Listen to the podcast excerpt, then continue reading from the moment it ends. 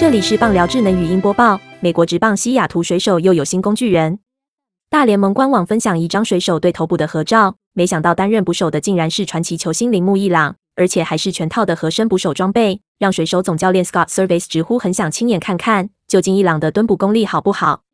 水手队左投 Justice Sheffield 因为受伤进入伤兵名单，目前正在复健中，而他进行练投时需要牛棚捕手，担任水手队总裁特助的铃木一朗亲自下场担任捕手。而且铃木一郎有备而来，穿着全套深蓝色的护具蹲步。Justice Sheffield 是获得朗神接捕的幸运儿。水手总教练 Scott Service 透露，前几场在主场的比赛时，有听说铃木一郎要当捕手。他说：“我相信他的装备是会有某个厂商帮他量身定做的，一定很有他的风格，不然我会失望。”铃木一郎有时候会在水手主场的打击练习时担任为球投手。大联盟官网报道指出，一郎为了练好投球，还在日本的家里院子设了一个投手丘来帮助自己练习。